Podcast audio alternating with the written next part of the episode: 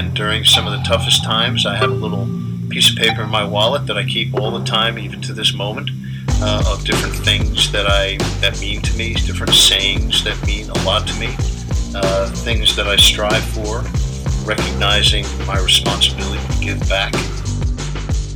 Reoccurring mantra I got into in college where I would just say, I'm going to break the mold. Two days after my second injury, my dad flew out to Indiana and we drove home. Went right up to my room, slept for a day, and then I woke up the next morning. I spray painted my wall. No quitting me. I remember, you know, there is no quitting me, and I won't, you know, I won't give up. The number one thing you gotta remember is you're transferring energy. And whatever energy you got is the energy the viewers are gonna have.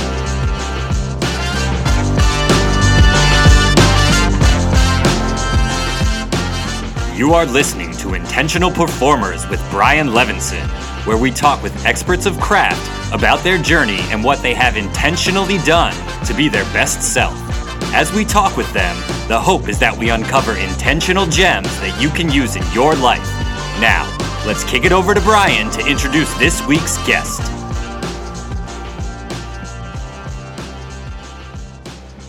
Hello, everyone, and welcome back to the Intentional Performers Podcast. I am Brian Levenson. Excited to have you with us today for another great episode. But before we dive into today's topic, I want to tell you a bit more about myself and what I'm up to. So, I work as an executive coach and a mental performance coach, and I founded a company called Strong Skills. You see, at Strong Skills, our team is on a mission to change how the world thinks about soft skills. We believe that labeling competencies like leadership, teamwork, and communication as soft devalues and minimizes the importance of these skills. And today we're going to talk about curiosity, and we absolutely believe that curiosity is key to a lot of the strong skills that we train and teach on. One of the strong skills that we also teach is called Shift Your Mind. And the teachings come from my book, which came out last October. If you enjoyed today's conversation or any of our past guests, then I know you're going to love the book.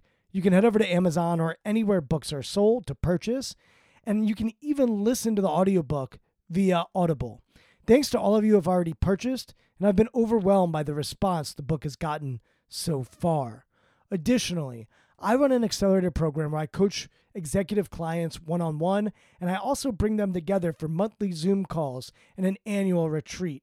The accelerator is designed for executives who are interested in growing, are curious, they love to learn, and they are trying to figure out how they can lead and perform better.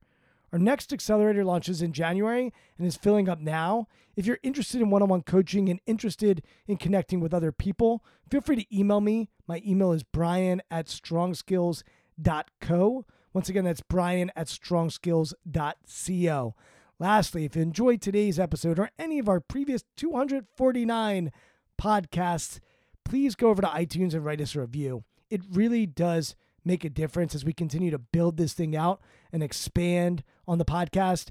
It really does help people find us. So thanks to all of you who have already done so. And let's continue to share these intentional performers with the world. So today I'm going to do something different. As I mentioned, we've had 249 podcasts before today's, which means that today is actually our 250th podcast. I guess we could call it a birthday. 250 episodes. It's been an amazing run for the podcast. I am so overwhelmed with the responses I get from all of you for listening. It means the world to me when I get a text or an email or a DM saying, Hey, I really enjoyed this conversation or that conversation. So today, you're just going to get me. And we are going to celebrate this 250th episode together. And we're going to celebrate it by talking about curiosity. So here's the deal curiosity is what got me here. It's what put me in front of this microphone, and it's what forced me to hit the record button. You see, this journey, the intentional performers journey, it actually was beyond the surface when we first started. It was designed and it was based off my desire to learn from people and to bring on interesting people that are striving, that are hoping to do better, to learn, to grow, to develop. And through these guests, I have learned a ton. And so, really, the podcast is an opportunity for me to be curious for an hour or so once a week. And hopefully, through that curiosity, I would learn. And here's what I've noticed as I've interviewed all of these guests yes, they are intentional. It's why we changed the name to Intentional Performers. And with their intention, this is where they place it. They place their intention on curiosity. I found far more guests to be curious than not. It's probably the biggest correlation I've noticed between these guests that range in their industries. So, whether it's Cal Fussman, who came on here and started our conversation by asking me a ton of questions, he's one of the best question askers I've ever been around. He's made a living off asking great questions. He's a journalist by trade. Laron Profit, a professional basketball player, was committed to lifelong learning. And he talked about people like Kobe Bryant and how they loved being curious. We're going to talk about Kobe. Kobe's favorite book was Curious George. And Laron got an up close and personal seat to watch Kobe's curiosity when he played with the Lakers in the NBA. Annalise Schmittel, who, play, who plays an important role with the Philadelphia 76ers and helps develop the players there and supports them. She talked about therapy and how she went to therapy because she was curious to learn more about herself. She grew up in Germany, has spent half of her life in the United States, and she's really curious about learning about who she is and how she became her. If you go to therapy, you have to have a lens of curiosity. And what better to be curious about than yourself? Author David Epstein, we had on, he referenced curiosity throughout and how that's really his motivator for writing. He wrote the book The Sports Gene because he was curious about the genetics behind, the nature behind the elite of the elite performers. I recently went to a Nationals game, a baseball game with David, and as we watched some baseball and then we walked around the stadium, he turned to the people we were with and he pulled out a research study that he was reading on the subway on the way to the game. And we were also there with Dan Pink. And Dan Pink is someone who I've witnessed watching another one of our podcast guests, Ryan Holiday, speak. Both Dan and I were at a event where Ryan was speaking, and I looked over and Dan was scribbling notes the entire time. This is a multiple best-selling author who is still obsessed with learning. He writes all of his books with a curious lens. Then there was Megan Phelps Roper, who left the Westboro Baptist Church because she was curious and wanting to better understand the people that she was supposed to hate, that she was taught to hate. And yes, empathy was a driver, but it's hard to be empathetic if you're not curious. Then there was Paul Rabil, one of the best lacrosse players of all time. He went off and actually started his own league, the PLL. And Paul talked about curiosity and his curiosity about sports psychology and business and how he's leveraged those things to be better at his job on the field and also as he runs a sports league. It was clear that Paul's curious. He journals and is constantly trying to figure himself out and figure out interesting things that are around him.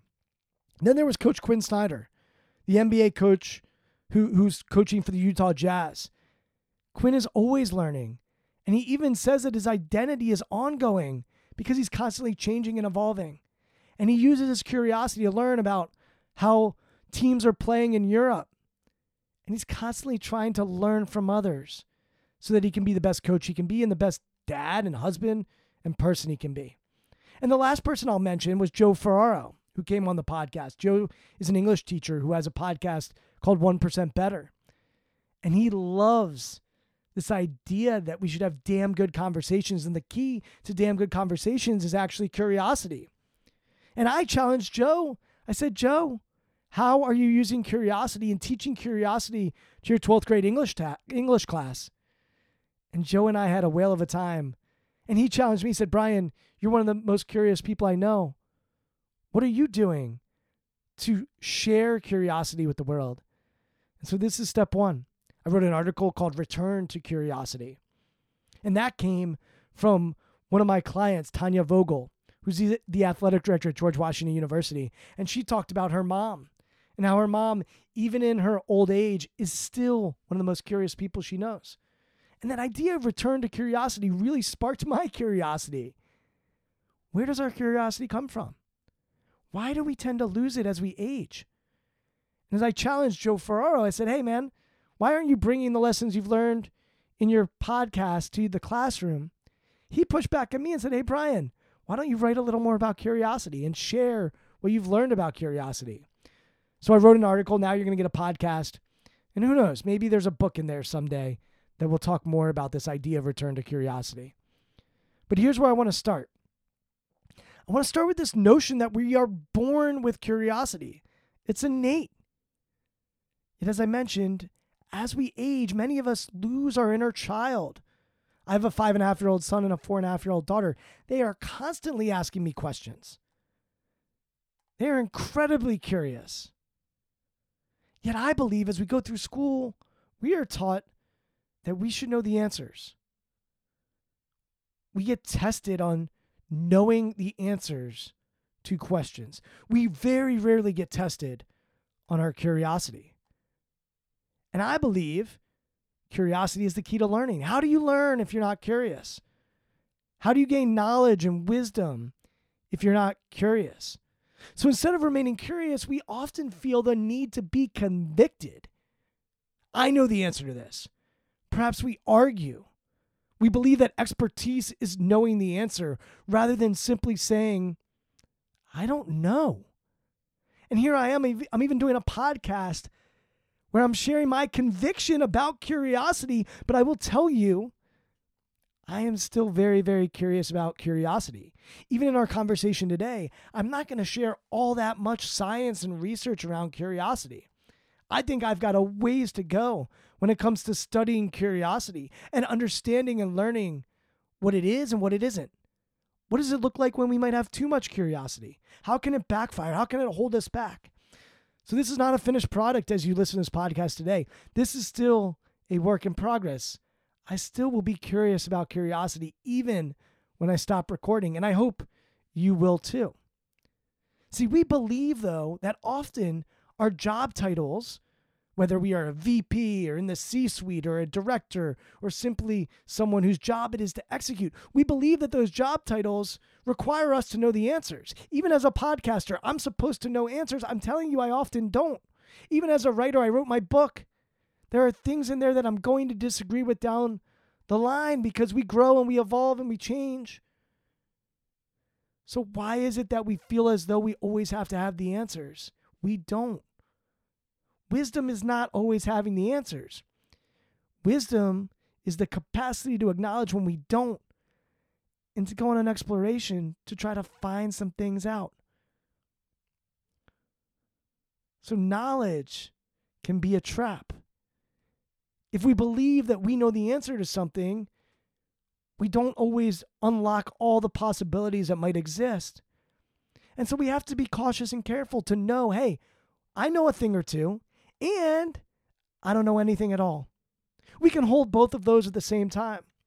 Yet, I know for me, I often find myself being convicted. And when I am convicted, I often have trouble staying curious.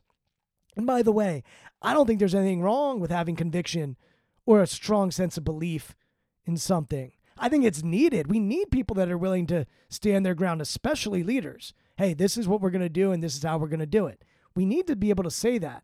And we need to understand when to leverage curiosity. And I believe that if we are curious first, then we earn the right to be convicted second. But if we just go straight to conviction without curiosity, we can get into a whole heap of trouble. So we must return to our curious roots. We must be curious about our job, our family, and our society. And when we do that, I believe that's where we will grow. And look, I'm recording this. We remain in a pandemic. It's September 2021. We remain in a place where many people feel stuck, stifled. What better time than now? What better time now than to pick up a book, to listen to a podcast, to watch a TED Talk. What better time now than to think about how might I want to travel in 2022? What might I want to do to go explore? Because the world will open up. It's already started to. We've seen it. and it'll continue to open up. And when we have that freedom, that autonomy, that ability to move around, will we do so with a curious mind, with a curious perspective? And that's going to determine whether or not we learn. I often laugh when people say that adversity is the key to success, that we have to learn from adversity. Yes, it's true, but plenty of people go through adversity and don't learn anything. So, adversity isn't the key to success. Being curious about what happened from that adversity is the key to success. So it's not actually the thing, it's not actually the adversity. It's whether or not you're going to be open to learning from the experience. That's key. Experience without curiosity is pretty damn meaningless. There are plenty of people that are really experienced but haven't learned a damn thing. And so as we sit here and we think about what might my future look like? How might I want to travel? How might I want to experience cultures? We want to do so with a curious lens in mind. We are at a time where political polarization appears to have reached highs that we haven't seen in a long time. We have social unrest, we have cries for systemic change. How can we remain curious in this? Curiosity brings people together. If I'm curious about why you believe what you believe, I can learn. I can understand your perspective. It doesn't mean I have to agree with it, but at least I know where you stand. And where we've come to today is that we have often stopped remaining curious. We judge. We say you are good or bad. We evaluate instead of being descriptive and trying to really understand where is this person coming from. And look, I understand why you may be cynical about where we're going in our future. I have days of pessimism as well. But we need to be optimistic. We need to be hopeful. And I believe that if we are going to be optimistic and hopeful, the only way to do so is with curiosity in mind. Can we teach it? Can we train it? Can we get more people to step into this idea of learning, of growing, of saying, hey, I don't know everything. Why don't I take a step back and listen? and ask questions. We have so much going on right now. To shut down and mute our own curious urges or desires, or the part of us that we know is inside of us, that little boy or girl, we need to bring that person out. Here's the truth about me I grew up in an incredible home. I felt safe, I felt seen. I was encouraged to pursue my dreams. Nothing was too high. I'm so privileged in so many ways. That word gets thrown around a lot these days, and I understand why people are hesitant to use it for themselves. But I am not hesitant. I had a mom and dad that loved me dearly. I had two brothers that are good, good people. I had friends, and I grew up in a neighborhood surrounded by people that were solid and strong and smart I grew up in an amazing environment. My parents should be in the Parenting Hall of Fame. Here's the thing every summer, we would go west and explore. We'd go to Yosemite, the Grand Canyon, Yellowstone, Zion, whatever national park you can think of, we did that. We explored nature. And that part of me, I can remember just skipping on these paths, jumping up on rocks, jumping off, and I was just curious about the world. Nature has a way of bringing out our curiosity. It's beautiful. At 13 years old, we went on a whitewater rafting trip and we camped out every night. I remember looking up at the stars and seeing this great, grand universe. At 14 years old, we went to Africa and we stayed in tents surrounded by animals. And I was curious as to whether or not they'd attack us at night. They didn't. On that trip, we even went skydiving over Victoria Falls, and I saw the world from a different perspective at 14. So, yes, I, I was very, very privileged. Adventure and exploration were embedded into me and my brothers from a young age. We grew up in a suburban bubble in Potomac, Maryland. We were exposed to elements outside our bubble. We were exposed to people that had less. We were able to be curious and learn their perspective. For that, I am so grateful. We had my parents ask us questions, meaningful questions about money, God, and even hate. And I can remember thinking deeply about the answers. You see, my mom's mom was a Holocaust survivor. She lost two brothers due to the genocide. So hatred was something that certainly was of top of mind for my family. And my grandma really didn't spend too much time thinking about it, but the rest of us certainly did. I would be curious. I'd ask her questions. I'd ask my parents questions. Leveraging curiosity in those moments was so, so key. And I think about how my parents raised me and my brothers. And a few years ago, I decided to go to go see a therapist. Not because of any particular reason, but because I thought it would be good to explore myself. I was curious. And I thought a professional could help me do that.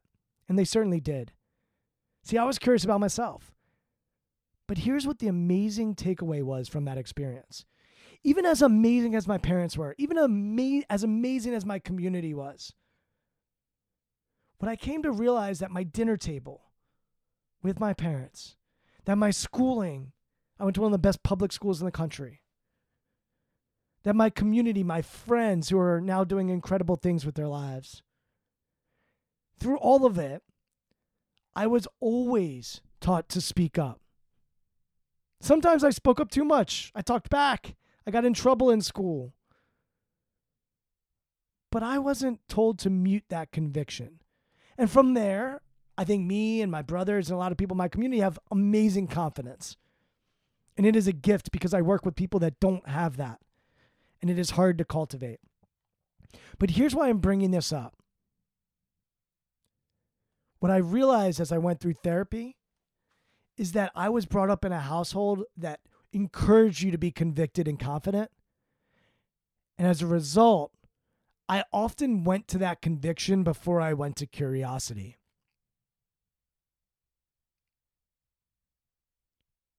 And what I realize is that when I am convicted on an idea or a concept, that I often shut down my desire to remain curious. When I am convicted, I rarely learn from other people. I'm blind. I'm deaf. It's almost as if I'm lacking one of my senses. So, through that experience, I came to realize that conviction without curious, curiosity is extremely dangerous. And while I am grateful for the conviction that I learned, I need to return to the curiosity that I had when I looked at the Grand Canyon, or when I looked at the plane that was about to take us up and go skydiving, or the curiosity when I was whitewater rafting and, and looking up at the stars. I need to return to that curious mind, that curious soul, that curious spirit about me, because that is where I will learn, that's where I grow, and that is where I will fulfill my potential. So while I need to be convicted, and certainly you're listening to me in this podcast is just me, I also need to remain curious. So I've been doing a deep dive into curiosity. I continue to research the science. I, I listen to uh, audio books. I listen to podcasts. I read books. I obviously interview people on this podcast. And I've come to recognize that I don't know jack about curiosity. But I know that curiosity is meant to be done, it's meant to be experienced. The more we do it, the better we get at it. Can you stay curious a little bit longer? Can you listen a little bit longer? Can you ask one more question before you dive in with an answer? And when we do those things, we just stay curious a little bit longer. We earn the right to be convicted. We earn the right to share our perspective. But when we share our perspective without doing the curious work, we're limited. You know, Nobel Peace Prize winner Elie Wiesel once remarked that in the word question, there is a beautiful word, quest. I love that word. Beautiful quote. Quest. We're all on a journey. We're all on an experience. We're all on a quest. Will we use questions to help us get there? I mentioned Kobe Bryant. His favorite book was Curious George. Kobe was known for constantly asking why to his coaches. And even his coaches will say it could be a pain in the ass sometimes. But Kobe's ability to acquire knowledge was unprecedented in the NBA. He lived with curiosity, he leveraged curiosity. We're meant to do it, we're meant to act with curiosity. There's an old adage that goes, lawyers only ask questions they know the answer to. And I think about doctors on the other end. A great doctor, if you've ever experienced a great doctor, they probably pepper you with questions so that they can really understand your perspective. If you've ever gone to a bad doctor, they rarely ask you questions, they diagnose you. And it's very, very dangerous. How can we be that great doctor that's going to constantly ask questions before they come to the diagnose, diagnostic or the diagnosis? Before they come to the solution, I go back to that lawyer and I would say, "Hey, okay, there might be a time in the courtroom where you need to only ask questions that you that you know the answer to, but outside of that courtroom, that is a dangerous, dangerous game to play. Because the whole purpose of a question is to gather knowledge, is to gather information. So maybe you need to do that in a courtroom. Maybe you need to do that in your job at times. But most of the time, we need to be asking questions without knowing the answer. If you ask a question that you already know the answer to, it can come off as condescending and you can waste people's time. Even when I prepare for the podcast, I don't want to ask questions that I already know the answer to. That's why I often just listen deeply because there's often a great question inside of an answer that someone's giving. And if I stay curious a little bit longer, I can find it out. I had Dr. Michael Gervais on the podcast. And in, in my world, the sports psychology world, Gervais is cream of the crop material. He's got an amazing podcast called Finding Mastery. And I remember I went to his office in California and I was nervous as all hell. I've had a ton of people on the podcast, people that are really well known. I've never been as nervous as I was for Michael Gervais. I really wanted to do a great job. So I wrote a little note to myself with a few questions. So I had four or five questions on a sticky note. On the top of that sticky note, I had a reminder that said, Stay curious. I knew that the key to that conversation was going to be curiosity. And I needed a reminder. At the end of our conversation, he said to me, You ask great questions. The ultimate compliment. The best compliment I can get from a podcast guest is, is that, Hey, you ask great questions. Thanks for giving me the space to share. So, how do we tap into that doctor mind? How do we tap, tap into the mind that says, hey, I'm going to remain curious a little bit longer? Maybe it's using the, the word why. Just simply, hey, why did you do that? And some people think that the word why can cause someone to be defensive. But if you build a relationship with somebody and they feel as though they are safe, asking why, it's one word. A lot of people don't ask. Why? Why does this matter to you? Why did you do that? Toyota was known for this. They created a system they called the five whys. So Toyota in the 1950s knew that they had to explore challenges and problems. And the way to do that was by leveraging curiosity and asking why. And they also knew that there were going to be opportunities and that looking from multiple perspectives would help them provide multiple potential answers. So unlocking possibility for Toyota was essential. And this is how they did it. They could ask a question something like this Why did the robot stop? Stop. The circuit was overloaded, causing a fuse to blow. Well, why is the circuit overloaded? There was insufficient lubrication on the bearings, so they locked up. Well, why was there insufficient lubrication on the bearings? The oil pump on the robot is not circulating sufficient oil. Well, why is the pump not circulating sufficient oil? The pump intake is clogged with metal shavings. Well, okay, but why is the intake clogged with metal shavings? Because there's no filter on the pump. And there we get to the solution. There's no filter on the pump. But we have to ask the why questions in order to get to the solution. Why questions are all about curiosity. We need to bring out our inner child. We all have this inherent need to resolve uncertainty.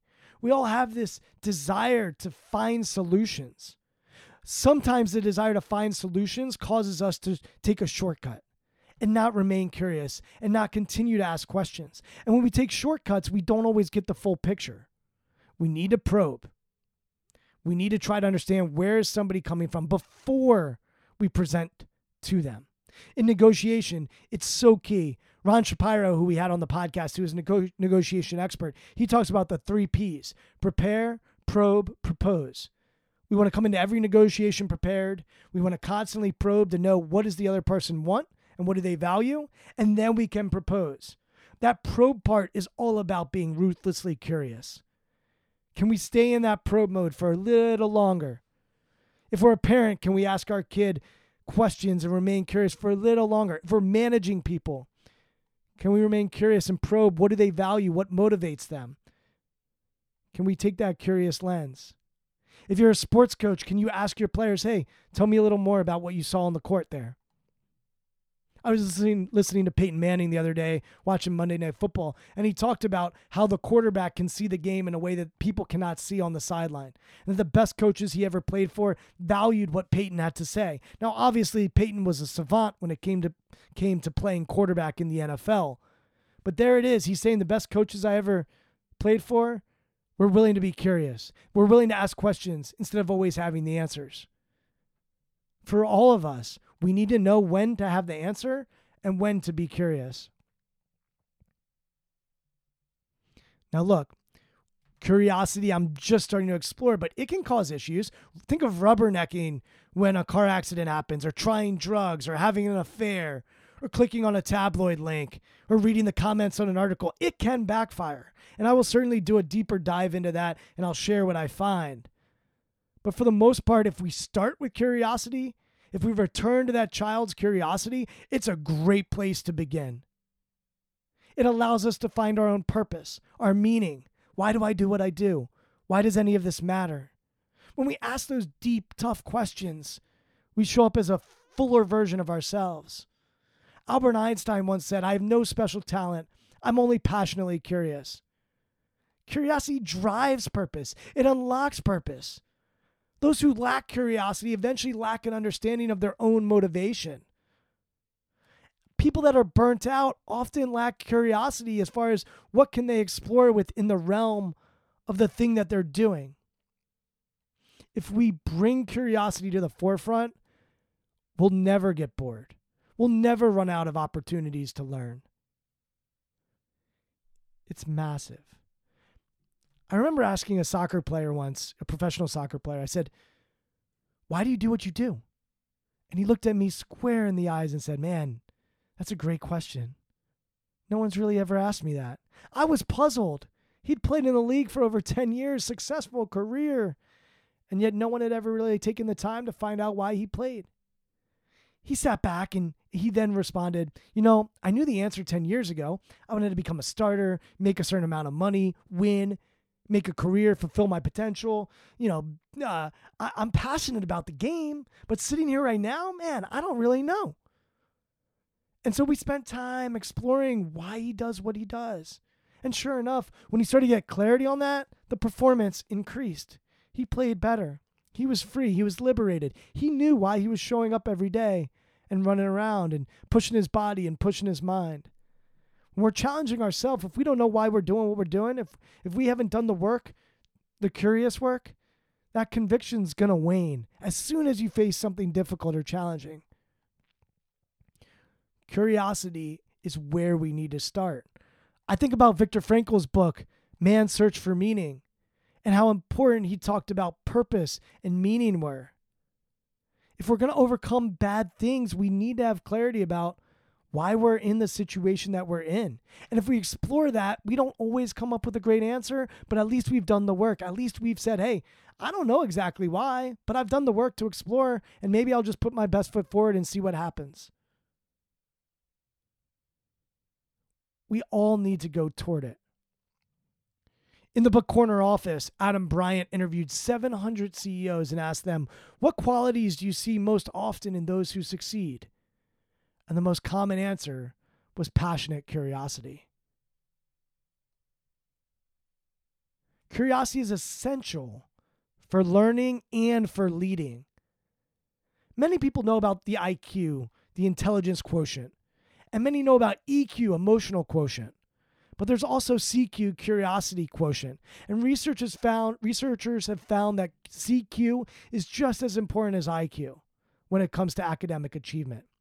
Research, has also shown, shown that curious children are better able to grasp basic math and reading, and that curiosity is especially important in determining success for those in poorer areas. We need to spread the curiosity. We need to spread the capacity we have to focus on why something works the way that it works. Why do we do what we do? And why do they do what they do? Why do they operate like that? We all are part of a team in some way, shape, or form. When we're working with others, the best teammates are the most curious ones. The ones that are willing to sit there and ask, hey, man, tell me a bit about yourself. What did you feel when you went through that experience? What were you doing before you got here? Tell me about your story, your journey, your experience. You go out to dinner with another couple. Can you stay curious a little longer? You go out to dinner with a couple that you're not excited to go to dinner with. What if you put on your curious mind? What will that look like? I once went to a dinner with a couple, and in the beginning of the conversation, uh, the boyfriend of a friend of ours said to said to me, he said, "Brian, what was the best part of your day today?" What a cool question. What was the best part of your day? He was genuinely curious. And you know what? We had a great, great conversation, despite the fact that we'd never met each other before. Great questions, great curiosity can connect people, can build relationships, can allow us to see the forest from the trees, can allow us to see people in a different light, in a different lens. And curiosity is linked to creativity. Spencer Harrison and his colleagues found an increase in curiosity was associated with 34% greater creativity. In the same study, they found that 92% of 3,000 employees that were researched found that curious people were the ones that brought new ideas into teams and organizations. And that curiosity was a catalyst for job satisfaction, motivation, innovation, and high performance. The science is there. As I said, I'm still going to explore deeper because I've just scratched the tip of the surface here. I've just scratched the tip of the iceberg. There's more that I am going to learn about curiosity, but I can't help but see it everywhere that I look. I see it in my podcast guests, I see it in TED Talks, I see it in documentaries about some of the best performers in the world and some of the best leaders in the world. When RBG passed away, there was an article that talked about the one trait that made her special the quote was something like this Ginsburg's question was unrelated to the dispute, but her insistence on satiating her curiosity is what made the moment such a fine demonstration of an expert remaining ever fresh. And they were talking about oral arguments and how Ginsburg was unfamiliar with something. But her curiosity, even at an old age, is what made her special at what she did. Her desire to be open to new information and to learn was being noted. It's everywhere. You will see it, you will notice it. It's hard to be successful without curiosity. So, what do we do? How can we engage in growing our curiosity, in learning with curiosity in mind? A couple thoughts. One, journaling, a great example of curiosity. Heck, oh, starting a podcast, what I'm doing right now, it's allowed me to remain curious and even when I feel like I'm doing great at my job, I can come back to this microphone, ask questions, and try to learn more. But we can just look out the window. Think about the next time you're on an airplane. Look out the window. See the world from that perspective. Draw, doodle, write. Seek out people that inspire you and ask them questions. Read an autobiography.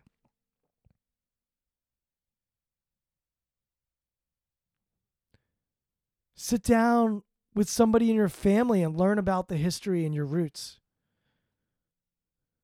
Do improv. Ask stupid questions. The more we do this, the more we grow. The more we lean into curiosity, the more we find out things about ourselves and others that we might not know. It's so important to know what you know. We all have expertise, we all have knowledge. And it's just as important to know what you don't know. And for some things, you might be cool with it. For example, I don't need to know how this microphone gets into this computer and records my voice. I don't. That's fine. Think about what you're most curious about. Think about where curiosity can help you, can inspire you, can help you grow and learn. It's not a one size fits all deal, but we all have it inside of us. We all need to return to curiosity. We all need to get back into that childhood mode when we didn't know the answers to anything and we were just so excited to go explore. So, with 2022 coming up, and hopefully with this pandemic winding down, what will you do to return to curiosity? Make a list. Come up with activities and experiences and questions that you want to ask people. Be intentional about it. I can't wait to hear what you find. And I can't wait to hear what you don't still know. I'll be right there along your journey as we continue to return to curiosity.